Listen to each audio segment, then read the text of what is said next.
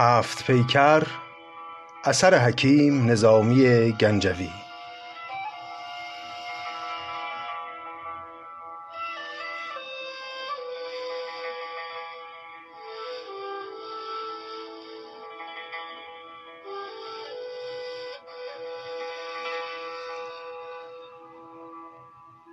قسمت بیست و سوم و پایانی. دوستان گرامی سلام، امیدوارم روز و روزگار بر وفق مرادتون باشه.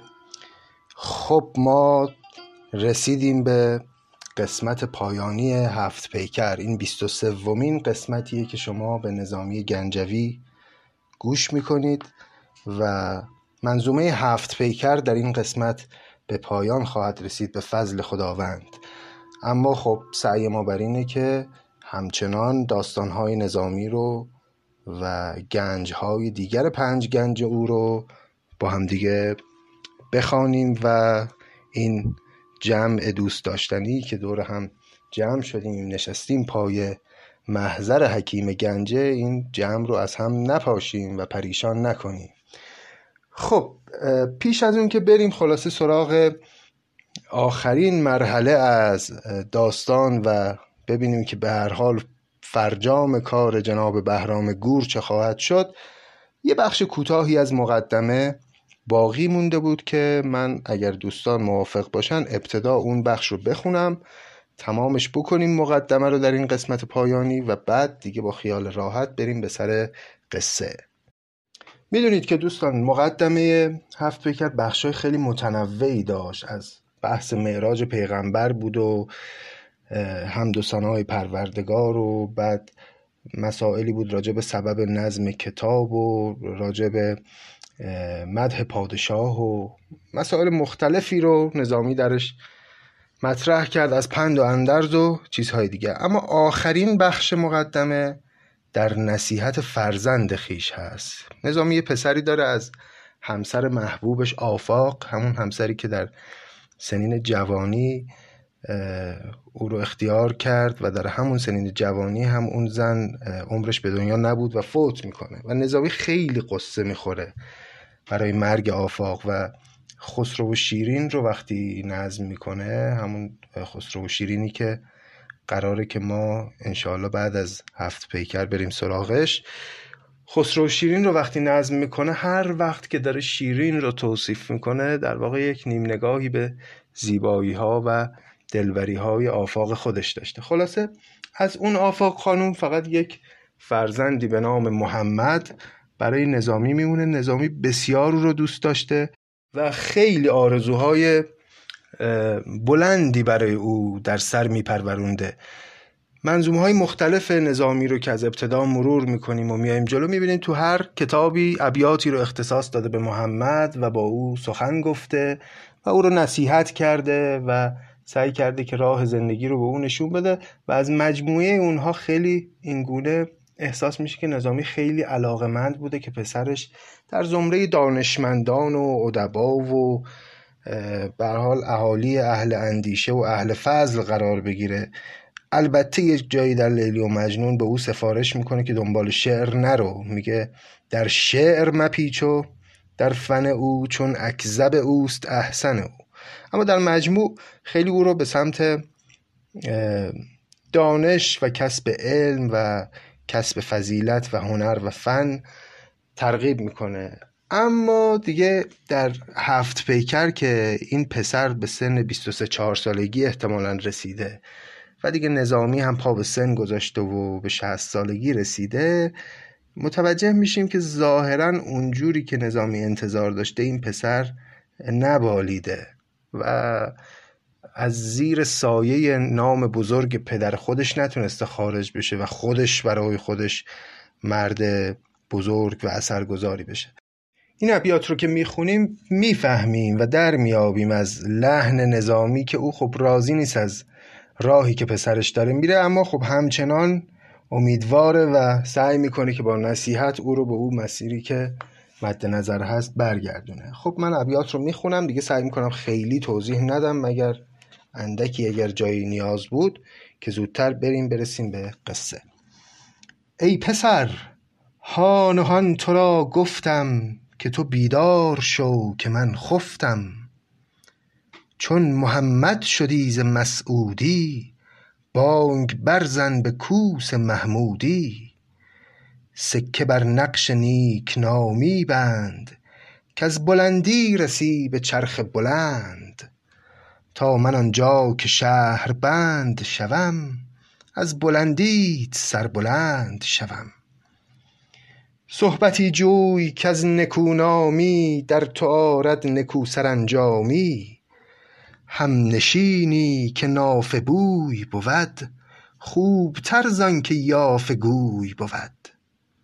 معلومه که پسره پسری بوده که اهل همنشستی با آدم‌های ناباب بوده. میگه هم نشینی که نافه بوی بود خوبتر زان که یافه گوی بود.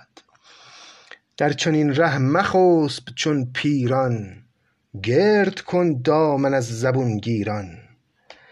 رقص مرکب مبین که رهوار است راه بین تا چگونه دشوار است. گر بر این ره پری چو باز سپید دیده بر راه دار چون خورشید. خاصه که این راه راه نخچیر است آسمان با کمان و با تیر است. آهنت گرچه آهنیست نفیس راه سنگ است و سنگ مغناطیس. بار چندان بر این ستور آویز که نماند بر این گریوه تیز.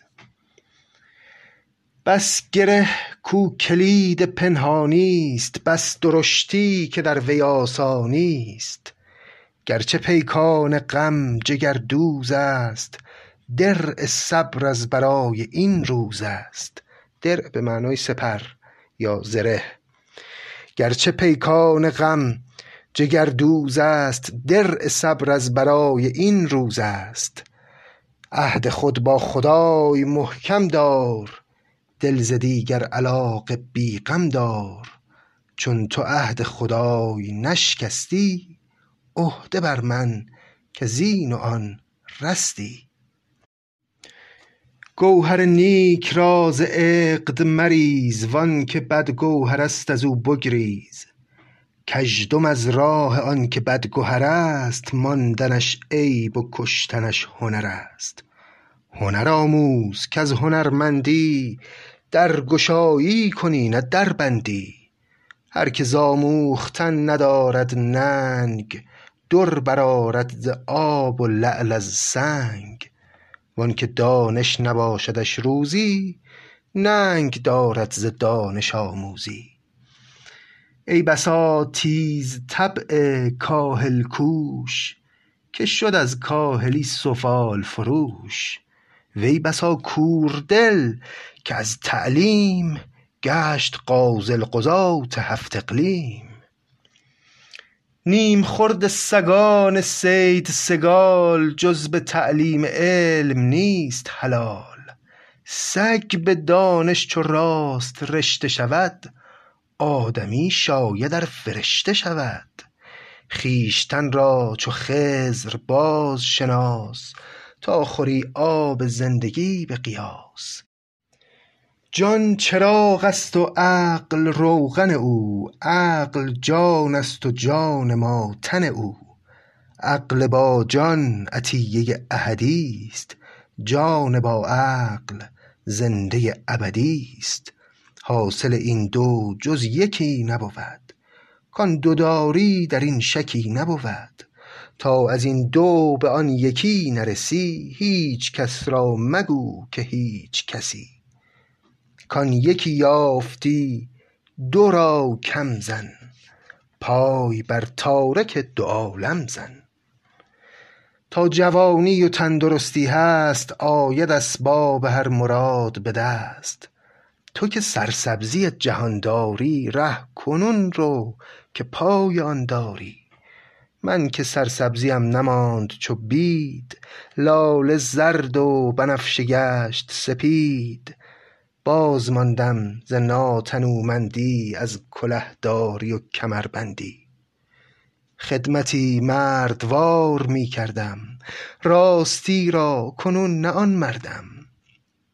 روزگارم گرفت و بست چنین، عادت روزگار هست چنین. نافتاده شکسته بودم بال، چون فتادم چگونه باشد حال. در واقع نظامی اینجا بعد از این نصایح یه خودم یاد احوال خودش میفته. میگه اون موقعی که من نیفتاده بودم از پیری و سرحال بودم مثل تو جوان بودم، بالم شکسته بود، به اون خیلی از اهداف بلندی که داشتم نتونستم برسم، چه برسه حالا که پیر شدم. همه این حرفا رو میگه، یعنی تو که الان جوانی قدر بدون. نافتاده شکسته بودم بال، چون فتادم چگونه باشد حال. احمدک را که رخ نمونه بود، آبله بردمد چگونه بود. اینم یک مثل سایره که میگن احمدک به معنی آدم مثلا بدریخت و بدقیافه. احمدک که انقدر خوشگله، اگه آبله بگیره دیگه چی میشه؟ بیماری آبله که جوشهای بدی مثلا روی صورت میزنه. احمدک را که رخ نمونه بود، آبله بردمد چگونه بود. گرچه برنایی از میان برخاست، چه کنم حرص همچنان برجاست. تا تن سال خورده پیر تر است، آز او آرزو پذیر تر است. بازداری دوا کنه دل من، از زمین بوس هر کسی گل من. اینجا این گل من رو دقیقا نظامی به معنی همون ژن من آورده، یعنی میگه تو که از گل من هستی، از زمین بوس هر کسی کردن خودت رو بازدار، نرو بر درگاه هر کسی چاپلوسی کن برای اینکه مثلا یک متاعی به دست بیاری، موقعیتی به دست بیاری. میگه تویی که از گل من هستی، گل من رو به این کارها آلوده مکن. بازدار ای دوا کن دل من، از زمین بوس هر کسی گل من. تیرگی چند روشنایی ده، چون شکستیم مومیایی ده. آنچه زو خاطرم پریشان است، بکن آسان که بر تو آسان است. گردنی دارم از رسن رسته، مکنم زیر بار خس خسته. من که قانع شدم به دانه خیش، سرورم چون صدف به خانه خیش.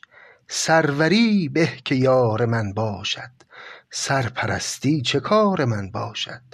مقصود از سرپرستی اینجا چاپلوسی کردن و خود رو کوچیک کردن برای یک انسان بزرگ، یعنی پرستیدن یک سری، یک انسان بلند مرتبه‌ای به طمع مال و جاه و موقعیت.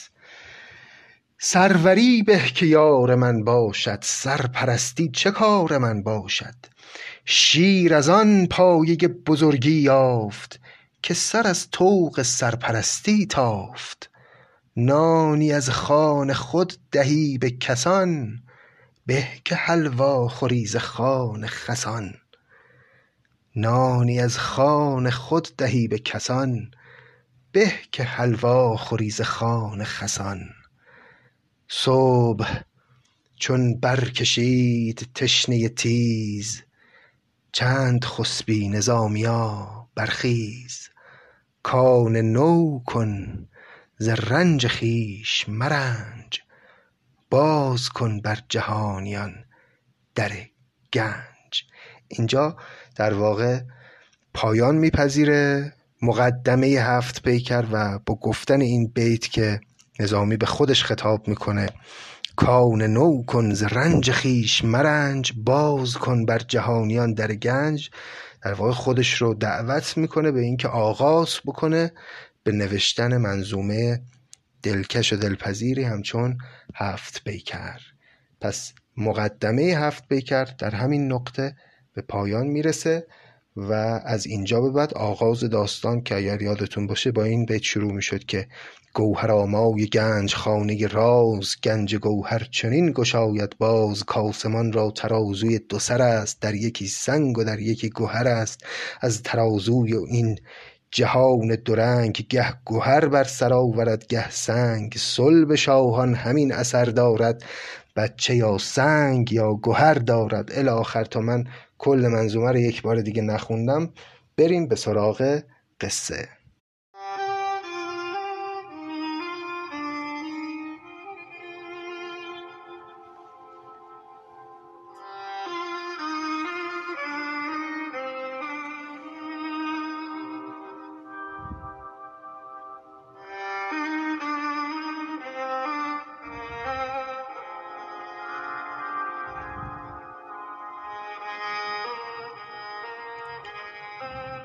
خب دوستان گرامی، پیش از این که آغاز بکنیم به خوندن از روی متن لازمه یه بررسی بکنیم، ببینیم در چه موقعیتی قرار داریم. خاطرتون هست وقتی که بهرام از همنشینی با دختران فارغ شد و بر سر سلطنت خودش بازگشت، دید که بله مملکت رو ظلم برداشته و وزیر فاسدش که آقایی بود به نام راست روشن از غیاب بهرام استفاده کرده و تا تونسته به رعیت ظلم کرده. بهرام وزیر رو عزل کرد و سعی کرد که عدل بورزه در کشور و کشور رو از اون بحرانی که درش گرفتار شده بود در واقع نجات داد. اما این بهرام گور دیگه اون بهرام گور قبل از رفتن به هفت گنبد نبود. این بار وقتی که دید قفلتش سبب شده که این همه ظلم اتفاق بیفته و این همه تعدی به مال و جان رعیت عادی بشه در مملکت، دیگه دل از همنشینی با اون دختران برید و تصمیم گرفت که عیش رو فدای عدل کنه و از این به بعد تمام توجه خودش رو مصروف کنه به کار مملکت و عدل ورزیدن در کشور. حالا در ادامه در این قسمت هم به این خواهیم رسید که برای اینکه وجدان خودش رو هم کمی راحت کنه، بهرام اون هفت گنبد رو میسپره به موبدان زرتشتی و اساساً کاخ هفت گنبد دیگه تبدیل میشه به آتشکده و دیگه خود بهرام هیچ بهره‌ای از اون نمیبره. شاید اینطور میخواد کمی بعد از اینکه اون همه اشتغال به دنیا داشته، دین خودش رو به معنویت و دین هم ادا کنه، چون دیگه بهرام گفتیم اون بهرام پیش از رفتن به هفت گنبد نیست. اما نکته جالبی که در این تحول روحی بهرام قابل توجهه اینه که چیزی که باعث شد که بهرام بفهمه زهد و پارسایی و عدل ورزیدن شایسته تر از عیش و مشغولیت به لذت‌های دنیوی داشتن، اتفاقا همین همنشینی با دختران و همین عیش ورزی ها بود که در طی اون بهرام با شنیدن قصه ها کم کم آرام آرام این قصه ها بر جانش اثر کرد و او یک انسان دیگری شد. یعنی یک فرایند معنوی اتفاق نیفتاد که بهرام بشه یک بهرام دیگر. او در خلال همون عیش ورزیدن ها و با زن ها نشستن ها و شراب خوردن ها بود که این تحول روحی کم کم در وجودش به وجود اومد. این همون فهمی است از جهان که بعدها در حافظ هم صورت خیلی پررنگ ترش رو میبینیم در شعر حافظ، که معتقده که نیازی نیست که انسان برای رفتن به راه سعادت کل جهان و زیبایی ها و لذت هاش رو کنار بگذاره و اتفاقا همین دلبستگی های دنیوی گاهی میتونه پله‌ای بشه برای صعود آدمی به اعلی درجه معنویت. مولوی هم در یک بیتی تو مثنوی خیلی خوب یه همچین معنایی رو بیان میکنه که عاشقی گرزین سر و گرزان سر است، عاقبت ما را بدان سر رهبر است. چه عشق زمینی باشد چه عشق آسمانی، نتیجهش این خواهد بود که آدمی در نهایت انسان بهتری میشه و انسان رو به صعود و کمالی خواهد بود. خب حالا که صحبت به اینجا رسید دوستان، بد نیست قبل از اینکه بریم سراغ پایان داستان هفت پیکر یه نگاهی داشته باشیم به طرح کلی این منظومه و ببینیم که نظامی از ابتدای داستان تا اینجا از چه مسیری دست ما رو گرفت و با خودش قدم به قدم آورد تا ما رو رسوند به این نقطه. من راستش میخواستم ابتدا بعد از قصه، بعد از پایان داستان، یه نکاتی رو راجع به طرح کلی عرض کنم خدمتون، ولی همین الان احساس کردم که بهتره که همینجا که بحث یه خورده راجع به قصه داغ شده، همینجا این مباحث رو هم مطرح بکنم و دیگه داستان رو بذاریم با همون حالت داستانی خودش تمام بشه و دیگه ما بعدش نخواهیم برگردیم و متن رو شخم بزنیم و بگذاریم که اون تأثیر عاطفی داستان باقی بمونه. ببینید دوستان، هفت پیکر خب همونطور که خودتون متوجه شدید سه تا بخش اصلی داره. یک بخش تاریخی ابتداست، بعد وارد اون هفت قصه میشه و بعد دوباره بر میگرده به بخش تاریخی. یعنی اون چه که نظامی کاملا از خودش و خیال خودش اضافه کرده به این قصه، اون هفت داستانه و اصلا اساسا ماجرای هفت گنبده که در متونی مثل شاهنامه و اینها اصلا اشاره‌ای بهش نشده. و خب بعد از ماجرای هفت گنبد باز دوباره برمیگرده به یک بخش تاریخی دیگه که کلا میتونیم بگیم این منظومه به سه بخش مختلف تقسیم میشه که خب انصافا جذابترین بخش و بخش اصلی داستان هم همون بخش هفت گنبد و قصه های هفت گنبده. اساس کار نظامی در این منظومه عدد هفت هست. میدونین که این عدد هفت توی اسطوره های ملل مختلف و فرهنگ های مختلف خیلی خیلی تکرار شده. میگن خدا جهان رو مثلا در شش روز آفرید و روز هفتم رفت استراحت کرد. خب این مثلا در خیلی از ادیان اومده و بعضیا میگن همین که هفته های ما هفت روزه و ما معمولا شش روز کار میکنیم و روز هفتم رو میریم استراحت میکنیم هم برآمده از همین معناست. یا خدایان یونان که اون الهه های معروف یونانی هستند خب هفت تن هستند. یا معروف در آیین بودا که میگن بودا برای اینکه جهان رو بشناسه به جهت‌های مختلف هفت قدم برداشت و این هفت قدم‌هایی که برداشت باعث شد که یک شناخت کاملی از جهان پیدا بکنه. یا مثلا در فرهنگ چینی هم مثلا هفت خیلی مهمه. چینی‌ها معتقدن که این منفذهای صورت آدمی که هفت است، یعنی یک دهن و دو تا منفذ بینی و دو تا گوش و دو تا چشم، اینها با هفت ستاره دب اکبر اینا رو با هم مرتبط میدونن. یا در ادیان مثلا اومده که فرعون مثلا هفت تا گاو چاق و هفت تا گاو لاغر رو خواب دید و حضرت یوسف اومد خوابش رو تعبیر کرد. و باز در فرهنگ باستانی خودمون راجع به هفت خیلی مطالبی پیدا میشه. مثلا در آیین زرتشت هست که اهورامزدا به علاوه شش تا ایزد فرشته به نامهای امشاسپندان، اینا رو هم بهشون میگن هفت امشاسپندان که این هفت امشاسپندان نگاه دارنده و منظم کننده جهان هستی هستند. باز مثلا تو قصه های ایران باستان این هفت اومده، خب خیلی معروف هفت خان رستم و هفت خان اسفندیار رو. یا مثلا اون آتشکده های اصلی که در ایران باستان بوده میگفتن هفت تا بوده. یا همین فرهنگی که امروز هم جاری سفره هفت سین ما مثلا پهن میکنیم، در اسلام هم حتی هفت خیلی خیلی نقش داره و خیلی خیلی ازش سخن گفته شده. هفت طبقه بهشت، هفت طبقه جهنم، هفت آسمان، هفت دریا. یا بعضی مفسرین گفتن که تمام آنچه که در قرآن اومده و تمام مطالبی که شما در قرآن میبینی مبتنی و مشتمل بر هفت مقوله است.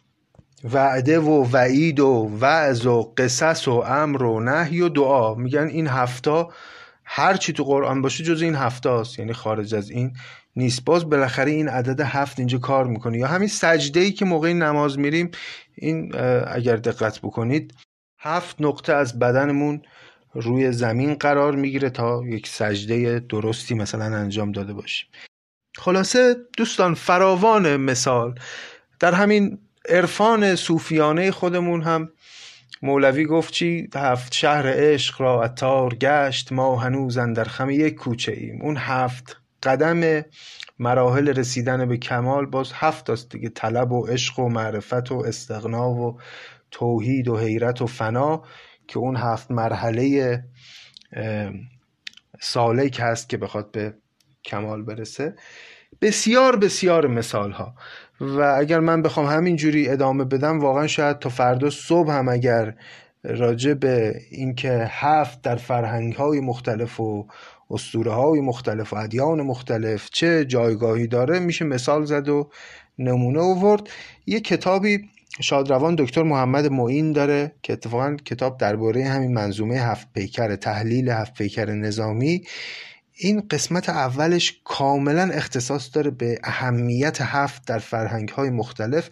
اومده خیلی ریزبینانه و جزئی و مفصل استخراج کرده که هفت در فرهنگ‌های مختلف چه نقشی داره. خیلی کتاب جالبی، اگر دوستان دوست داشتن بیشتر درباره این هفت و نقشش بدونن، اون کتاب کتاب خوبی میتونه باشه. اما خب بسیاری از این هفت ها که در فرهنگ های مختلف اومده ریشه در یک چیز داره و اون هم این باور قدما که ما هفت سیاره اصلی در آسمان داریم و اون هفت سیاره هم عبارتند از کیوان یا زحل، مشتری، مریخ، خورشید، زهره، عطارد و ماه. اینا رو اون هفت سیاره اصلی میدونستن و اکثر این هفت ها میبینیم یه جوری ربط به اون ماجرای نجومی هم داره و نظامی هم هوشمندانه اومده پایه کار خودش رو بر همین هفت سیاره گذاشته. چی کار کرده؟ اومده به ما ابتدا یک کاخ هفت گنبدی رو نشون داده که هر کدوم از گنبداش به یک رنگی هستن و ما میدونیم که بر اساس باور قدما هر کدوم از این رنگ ها با یکی از سیارات هفتگانه مربوطن. این یک باوریه که قدما داشتن، هر کدوم از این سیارات به یک رنگی منسوب بودن. بعد اومده هر کدوم از این سیارات رو که باز به باور قدما به یکی از اقلیم‌های هفتگانه جهان هم مرتبط هستن، چون جهان رو به هفت قسمت تقسیم می‌کردن قدما و معتقد بودن که هر کدوم از این قسمت‌های هفتگانه دنیا با یکی از سیارات، یکی از اون هفت سیاره مرتبطه.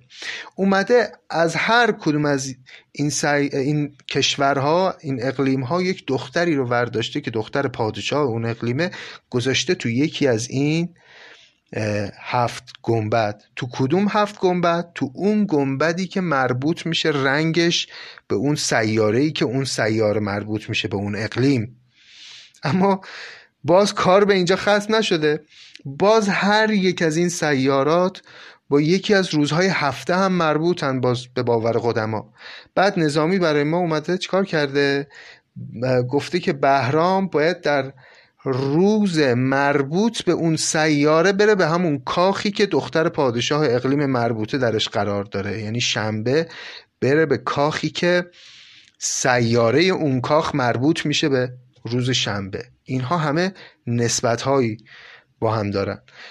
بعد حالا همه این ساختار رو که ایجاد کرده، بعد در نهایت وقتی بهرام فارغ میشه از این کاخ نشینی ها و تصمیم میگیره که با ظلم موجود در مملکتش مبارزه کنه، هفت مظلوم دقیقاً به قرینه اون هفت کاخ میان و دادخواهی میکنن پیش بهرام و بهرام مشکلشون رو حل میکنه. انگار که این هفت مظلوم به این دلیل ظلم دیدن که اون هفت کاخ ساخته شده و حالا که اون هفت کاخ کنار رفتند، این هفت مظلوم به حق خودشون میرسن و ظلم از روی اونها برداشته میشه.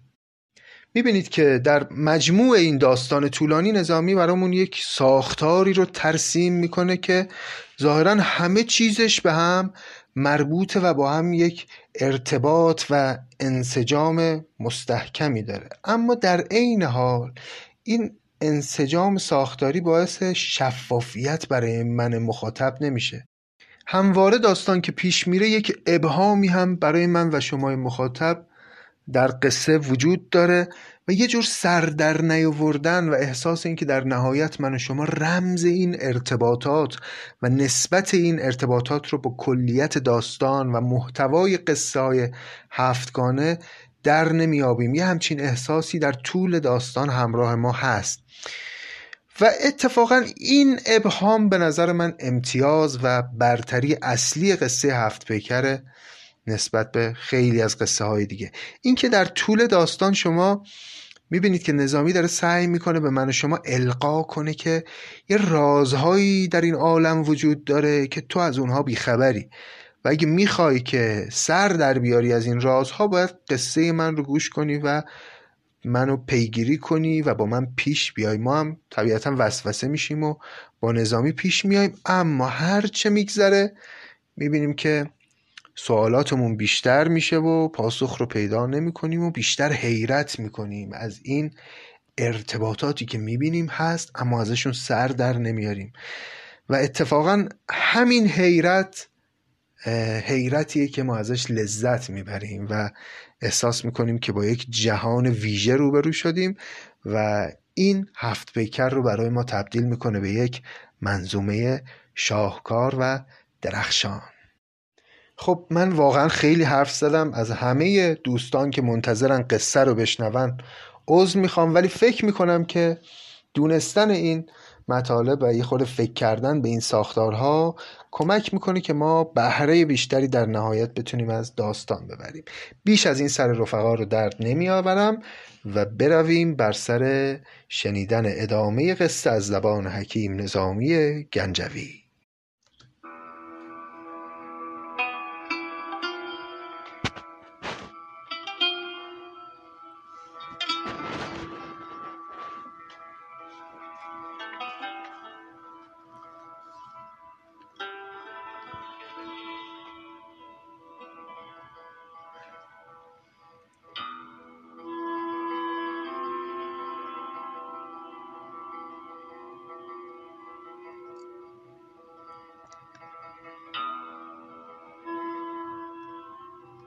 لعل پیوند این علاقه در که از گوهر کرد گوش گیتی پر، گفت چون هفت گنبد از می و جام آن صدا باز داد با بهرام، عقل در گنبد دماغ سرش داد از این گنبد روان خبرش، که از صنم خانه های گنبد خاک دور شو که از تو دور باد هلاک. گنبد مغز شاه جوش گرفت که از فسون و فسانه گوش گرفت، دید که این گنبد بساط نورد از همه گنبدی برآرد گرد. مقصود از گنبد بساط نورد همین آسمانه که بساط همه رو در می نورده و فهمید که این آسمان و این چرخ و این جهان خلاصه بساط همه رو در می نورده و از همه گنبدی برآرد گرد، هر کاخی رو روزی تبدیل به خاک می کنه. فهمید که از اون قصه هایی که شنید، از اون قصه ها دریافت که این جهان جهانیه که بهش نباید دل بست. گنبد مغز شاه جوش گرفت که از فسون و فسانه گوش گرفت، دید که این گنبد بساط نورد از همه گنبدی برآرد گرد. هفت گنبد بر آسمان بگذاشت او ره گنبد دگر برداشت، گنبدی که از فنا نگردد پست تا قیامت بر او بخفتد مست. پس بهرام هفت گنبد رو رها کرد و راهی یک گنبد دیگری شد، یعنی دلش رو روانه گنبد آسمان ها کرد. هفت موبد بخواند موبد زاد، هفت گنبد به هفت موبد داد، در زد آتش به هر یکی ناگاه معنی آن شد که کردش آتشگاه. سروبن چون به شصت سال رسید، یاسمن بر سر بنفشه دمید، از سر صدق شد خدای پرست، داشت از خیشتن پرستی دست. روزی از تخت و تاج کرد کنار، رفت با ویژگان خود به شکار، در چنان صید و صید ساختنش بود بر صید خیش تاختنش. پس بعد از اینکه دیگه بهرام خداپرست شد و خیلی مؤمن شد، از لذت‌های دنیوی کنار گرفت، مدتی که گذشت یک روزی که دیگه پیرم شده بود، شصت سالش شده بود، تصمیم گرفت که با ویژگان خودش بره به شکار، اما در چنان صید و صید ساختنش بود بر صید خیش تاختنش. اما این شکار با شکارهای دیگه گویی فرق داشت، این بار بهرام رفته بود به شکار خودش. لشکر از هر سوی پراگندند، هر یکی گور و آهو افکندند، میل هر یک به گور صحرایی، او طلبکار گور تنهایی. گور جست از برای مسکن خیش، آهو افگند لیک از تن خیش. دقت کنید این کلمه آهو دو تا معنی در زبان فارسی، یه معنی همون حیوان چهارپای آهوه، یکی هم به معنای عیب. اینجا ببینید چقدر زیبا بازی کرده، میگه گور جست، رفت به جستجوی گور بهرام در اون شکارگاه، از برای مسکن خیش، اما گوری رو دنبالش میگشت که بتونه اونجا مسکن کنه، انگار که دیگه از دنیا سیر شده بود. آهو افکند لیک از تن خیش، اما در واقع عیب‌های تن خودش رو از خودش دور کرد، پاک شد. گور و آهو مجوی از این گل شور، کاهوش آهو است و گورش گور. عاقبت گوری از کناره دشت آمد و سوی گور خان بگذشت. شاه دانست کان فرشت پناه، سوی مینوش مینماید راه. یه گوری، یه گور واقعی این دفعه پیدا شد و اومد به سمت بهرام. بهرام احساس کرد که این یک پیکیه که قرار او رو راهنمایی کنه به سمت مینو، یعنی بهشت. شاه دانست کان فرشت پناه، سوی مینوش مینماید راه. کرد بر گور مرکب انگیزی، داد یک ران تند را تیزی. از پی صید مینمود شتاب، در بیابان و جایهای خراب. پر گرفته نوند چار پرش، و از وشاقان یکی دو بر اثرش. بر اثرش یعنی به دنبالش. پس چی شد؟ این گوره اومد و بهرام احساس کرد که باید بره به دنبال این این یک پیکیم که میخواد اینو به جایی راهنمایی کنه. به تاخت به دنبال این گور میرفت با اسب خودش، و از وشاقان یکی دو بر اثرش. وشاقان هم یعنی همون همراهان نزدیک، دو سه نفرم از اون همراهان نزدیکش یکی دو نفر به دنبالش رفتن که شاه تنها نباشه. بود غاری در آن خرابستان، خوشتر از چاه یخ به تابستان. رخنه ژرف داشت چون چاهی، هیچ کس را نبر درش راهی. گور در غار شد روان و دلیر، شاه دنبال او گرفته چو شیر. اسب در غار ژرف راند سوار، گنج کیخسروی رساند به غار. خاطرتون هست که در اوایل داستان، اونجایی که بهرام تازه به سن جوانی رسیده بود، یک بار یه اتفاقی خیلی شبیه این اتفاق براش افتاد و اونجا هم یک گوری اومد بهرام رو دنبال خودش کشوند. رسیدن به در یک غاری که یک اژدهای اونجا نشسته بود که بچه این گور رو خورده بود و شاه اون اژدها رو کشت و بعد باز گور رفت داخل غار و پادشاه رفت دنبالش و اونجا با یک گنج خیلی عظیمی مواجه شد. این اتفاق به نوعی، این اتفاقی که الان افتاده، یادآور اون اتفاق ابتدای داستان هم هست. اونجا بهرام رو اون گور به یک گنج مادی رسوند و اینجا این گور همونطوری باز بهرام رو کشیده داخل یک غاری و قرار او رو به یک گنج معنوی ظاهراً برسونه. اینها هم باز از اون انسجام ها و ارتباطات ساختاریه که در هفت پیکر هست که اگر دقت هم بهش نکنیم در ناخودآگاه ما کار خودش رو میکنه و احساس یک انسجام کلی رو به مخاطب میده.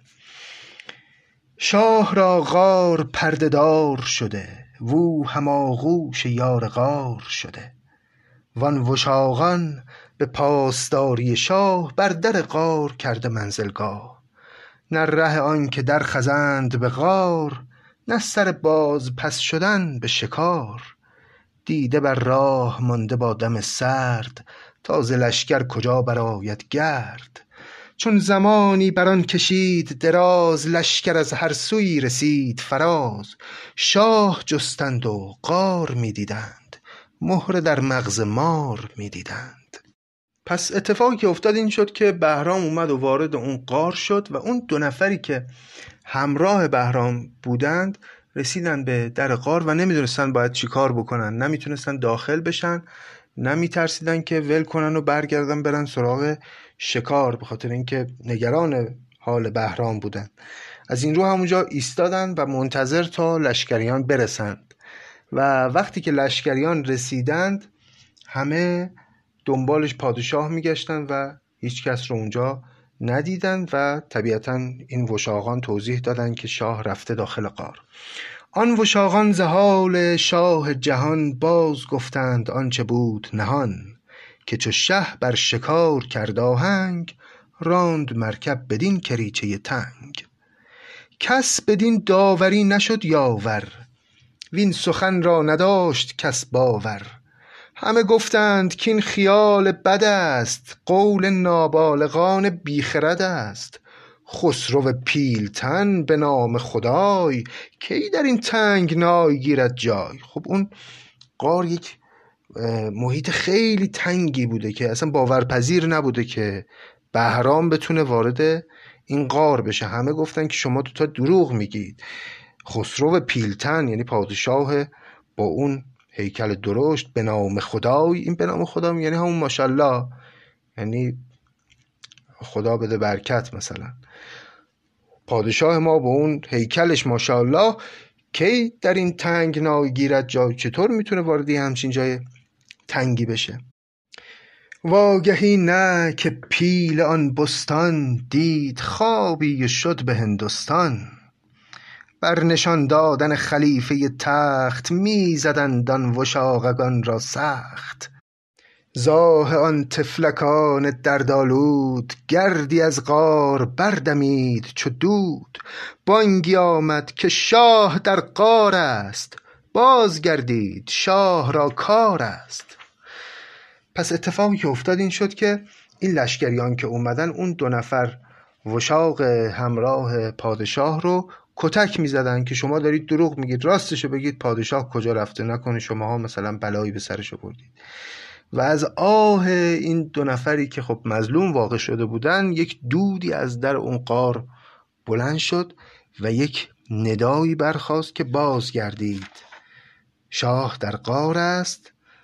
بانگی آمد که شاه در غار است، بازگردید شاه را کار است. گفت شماها برید، شاه اینجا یک کاری داره. خاصگانی که اهل کار شدند، شاه جویان درون غار شدند. غار بنبسته بود و کس نپدید، عنکبوتان بسی مگس نپدید. صد ره از آب دیده شستندش، بلکه صد بار باز جستندش. چون ندیدند شاه را در غار، بر در غار صف زدند چو مار. دیده ها را به آب تر کردند، مادر شاه را خبر کردند. مادر آمد چو سوخت جگری، وز میان گم شده چنان پسری. جست شه را نه چون کسان دگر، کو به جان جست و دیگران به نظر. گل طلب کرد و خار در بر یافت، تا پسر بیش جست کمتر یافت. پس لشکریان وقتی که ناامید شدن از پیدا کردن پادشاه، مادر شاه رو خبر کردند و او هم اومد با اون سوز جگری که یک مادر برای پسر گمشدهش داره، با تمام وجود غار رو و اون اطراف رو گشت. اما او هم تا پسر بیش جست کمتر یافت. هر چه دنبال پسرش گشت نشانی از او ندید. زر فرو ریخت پشت پشت چو کوه، تا کنندان زمین گروه گروه. کلی پول خرج کرد و کسانی آورد که تمام زمین‌های اونجا رو بکنن، بلکه بهرام پیدا بشه. زر فرو ریخت پشت پشت چو کوه، تا کنندان زمین گروه گروه. چاه کند و به گنج راه، نیافت یوسف خیش را به چاه نیافت. زان زمین ها که رخنه کرد عجوز، مانده آن خاک رخنه رخنه هنوز. کلمه عجوز به معنای پیرزن، منظور همون مادر بهرامه. زان زمین ها که رخنه کرد عجوز، مانده آن خاک رخنه رخنه هنوز. آن شناسندگان که دانندش، غار بهرام گور خوانندش. تا چهل روز خاک میکندند، در جهان گور کن چنین چندند. شد زمین کنده تا دهانه آب، کسی آن گنج را ندید به خواب. آنکه او را بر آسمان رخت است، در زمین باز جستنش سخت است. در زمین جرم و استخوان باشد، و آسمانی بر آسمان باشد. هر جسد را که زیر گردون است، مادری خاک و مادری خون است. میگه هر جسدی، یعنی هر جسم مادی که روی زمین وجود داره، یک مادر خاکی داره و یک مادر خونی. مادر خونی که همون مادری است که آدمی رو به دنیا میاره، اما مادر خاک اون همون زمین هست، زمینی که در واقع همه انسان‌ها و همه موجودات از عناصر موجوده در اون زمین پدید اومدن. پس هر جسد دو مادر داره. این ابیات حقیقتاً ابیات زیبایی است. هر جسد را که زیر گردون است، مادری خاک و مادری خون است. مادر خون بپرورد در ناز، مادر خاک از او ستاند باز. گرچه بهرام را دو مادر بود، مادر خاک مهربانتر بود. کانچنانش ستد که باز نداد، ساز چاره به چاره ساز نداد. مادر خون ز جور مادر خاک، کرد خود را به درد و رنج هلاک. چون تبش برزد از دماغش جوش، آمد آواز هاتفیش به گوش. کی به قفلت چو دام و دد پویان، شیر مرغان غیب را جویان. به تو یزدان ودیعتی بسپرد، چون که وقت آمد آن ودیعت برد. بر وداع ودیعت دگران، خویشتن را مکش چو بی خبران. باز پس گرد و کار خویش بساز، دست کوتاه کن ز رنج دراز.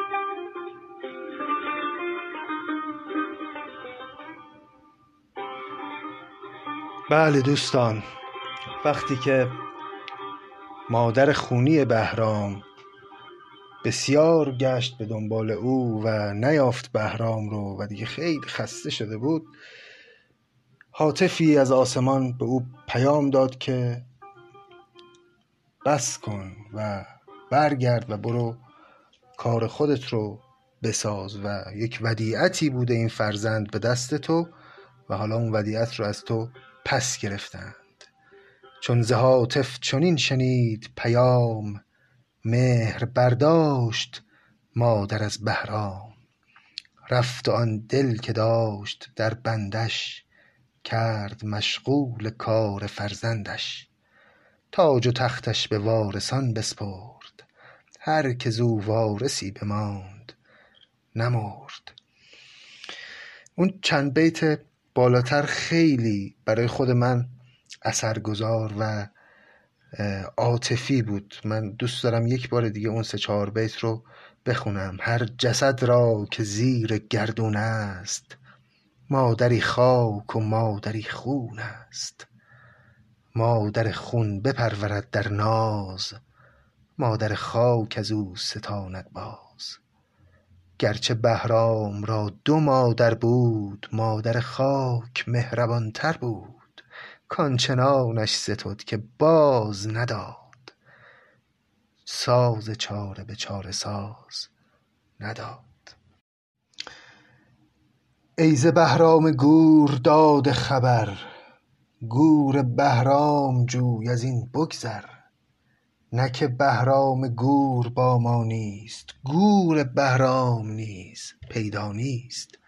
دیگه این سخنانی که نظامی داره به ما میگه، در واقع به خودش داره میگه. میگه ای کسی که داری خبر از روایت سرگذشت بهرام گور میدی، نه تنها بهرام گوری دیگه وجود نداره و مرده، بلکه گور بهرام گور هم پیدا نیست. بهرام گور با اون شکوه و اون همه عیش و اون همه شادخاری.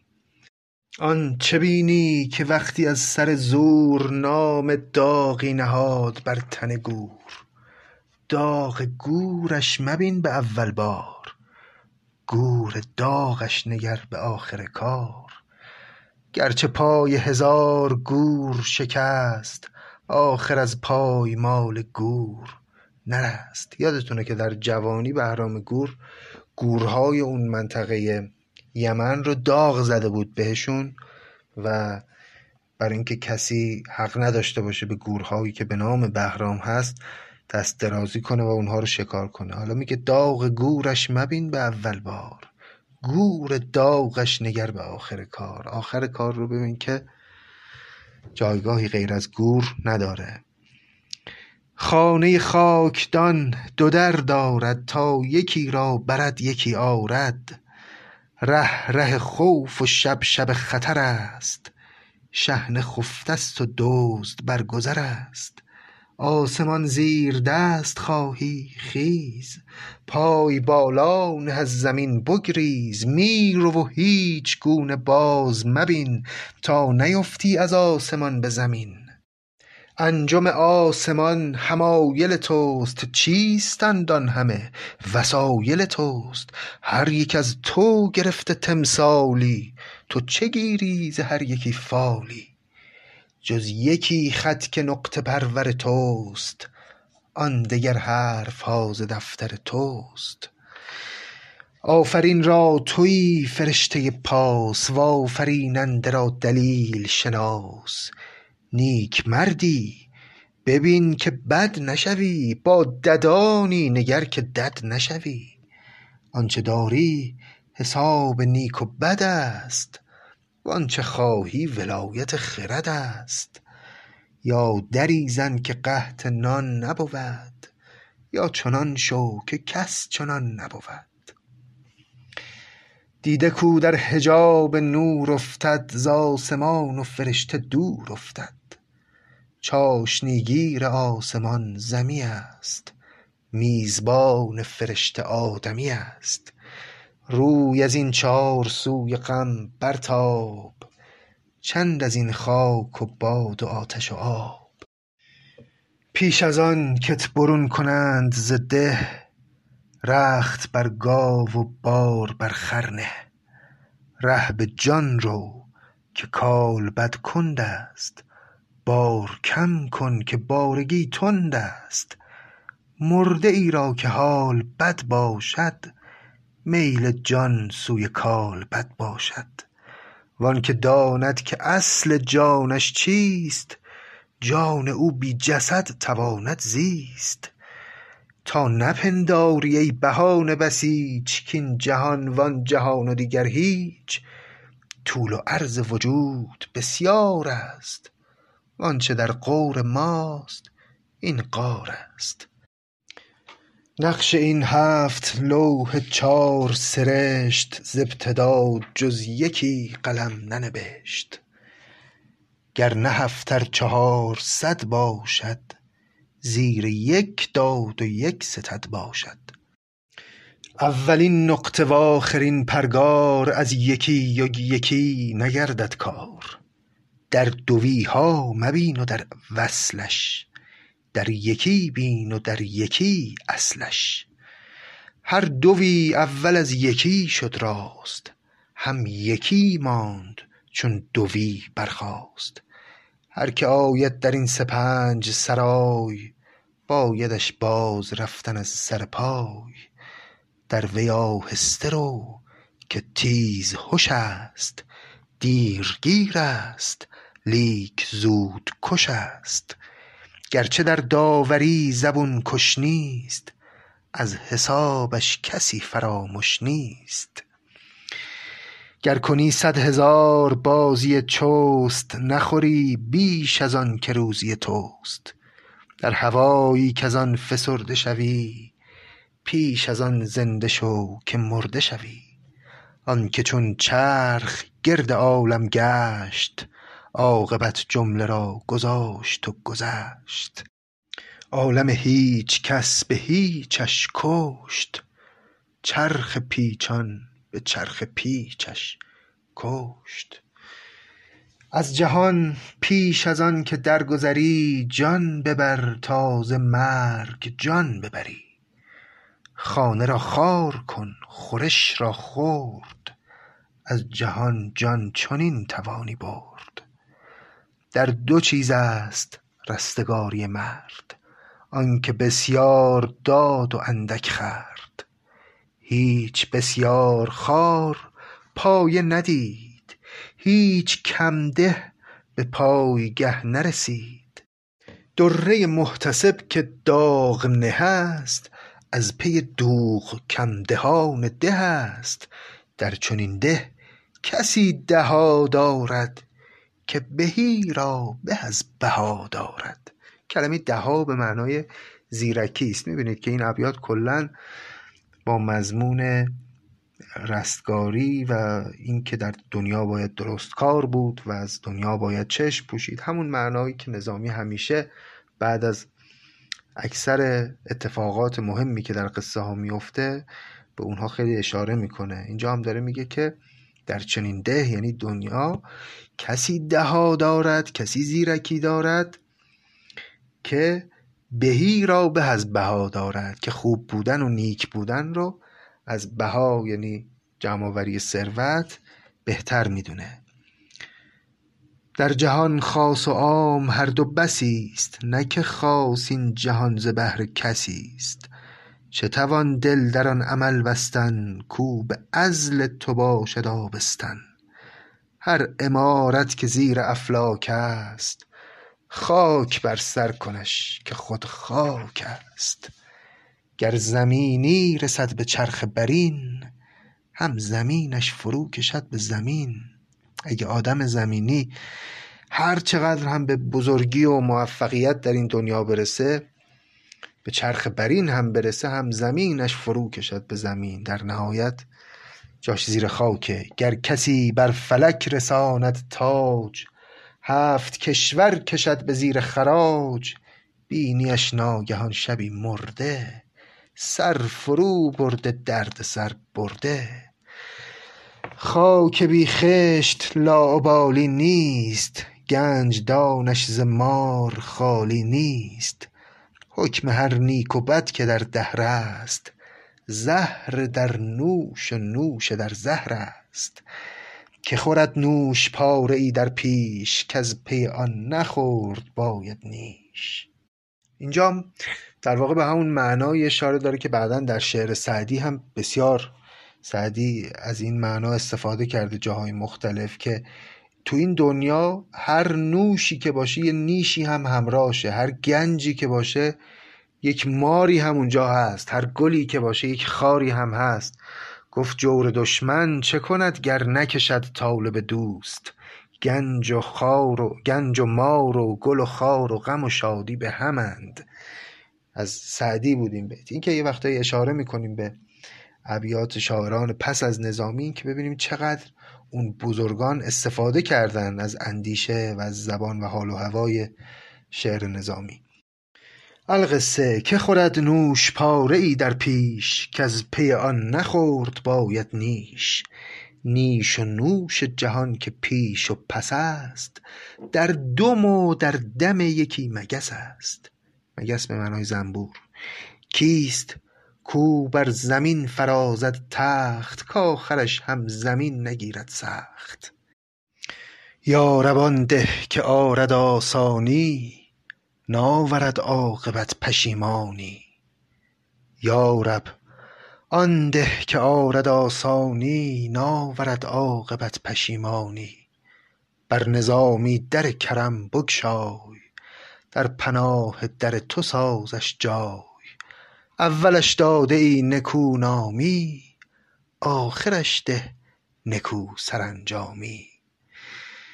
این هم از منظومه هفت پیکر. امیدوارم که همه شما و ما هم نکونامی نصیبمون بشه و هم نکو سرانجامی. خب سرنوشت عجیبی داشت بهرام، در نهایت رفت در اون غار و دیگه هیچ خبری ازش نشد، مثل کیخسرو که پادشاه معروف ایرانی در شاهنامه، او هم یه چنین سرنوشتی داشت در پایان حکومتش. اگر خاطرتون باشه نعمان هم که پادشاه یمن بود در اوایل داستان، او هم یک چنین وضعیتی براش پیش اومد. او هم یک روزی وقتی که تحت تأثیر حرفهای معنوی وزیر خودش قرار گرفت، یک روزی تصمیم گرفت که ول کنه سلطنت رو و بلند شه بره به بیابانها، و در نهایت هیچ کس هم هیچ خبری از او پیدا نکرد. خب قصه هفت پیکر به پایان رسید. امیدوارم که لذت برده باشید و اوقات شیرینی رو با مطالعه هفت پیکر و شنیدن هفت پیکر گذرونده باشید. من سعی کردم که در کنار اینکه زیبایی ها و ظرافت های داستان رو بتونم یه جوری منتقل کنم به دوستانی که میشنوند، در عین حال بیان ساده ای هم داشته باشم و سعی کنم که با خوانش صحیح ابیات و گرفتن لحن مقتضی و تکیه گذاری درست بر روی کلمات، معنای درست اونچه که نظامی در ذهن و در انگیزه و نیت داشته رو تا اونجا که در توان و دانشم هست بتونم به دوستان منتقل کنم. امیدوارم که موفق بوده باشم.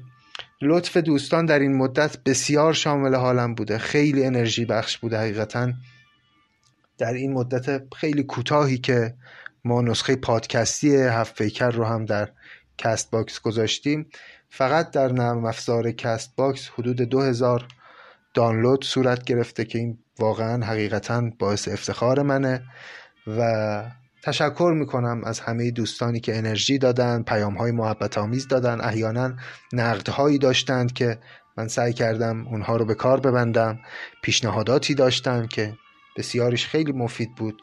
از همه دوستان تشکر میکنم. امیدوارم که روز و روزگار خوبی در انتظار عزیزان باشه، از بلاها و بیماریها در امان باشن. ما یکی دو هفته‌ای قسمت جدید نخواهیم داشت و انشالله بعد از اون با قصه خسرو و شیرین بر میگردیم به پادکست نظامی گنجوی. اگر دقت کنید این هفته های پایانی من دیگه روزهای چهارشنبه قسمت های تازه رو آپلود کردم و تلاشم از این به بعد هم بر همین خواهد بود که روزهای چهارشنبه وعده ما باشه. برای خود من لحظات خوبی بود، لحظاتی که با دوستان ندیده خودم در این پادکست سخن میگفتم، در محضر نظامی. البته من از خودم چیزی عرض نکردم، همه اندیشه و حکمت و بزرگی حکیم نظامی بود. خیلی خوشحال شدم از همنشینی با دوستان و همگی رو تا آغاز خسرو و شیرین به خدای بزرگ میسپارم. یا حق.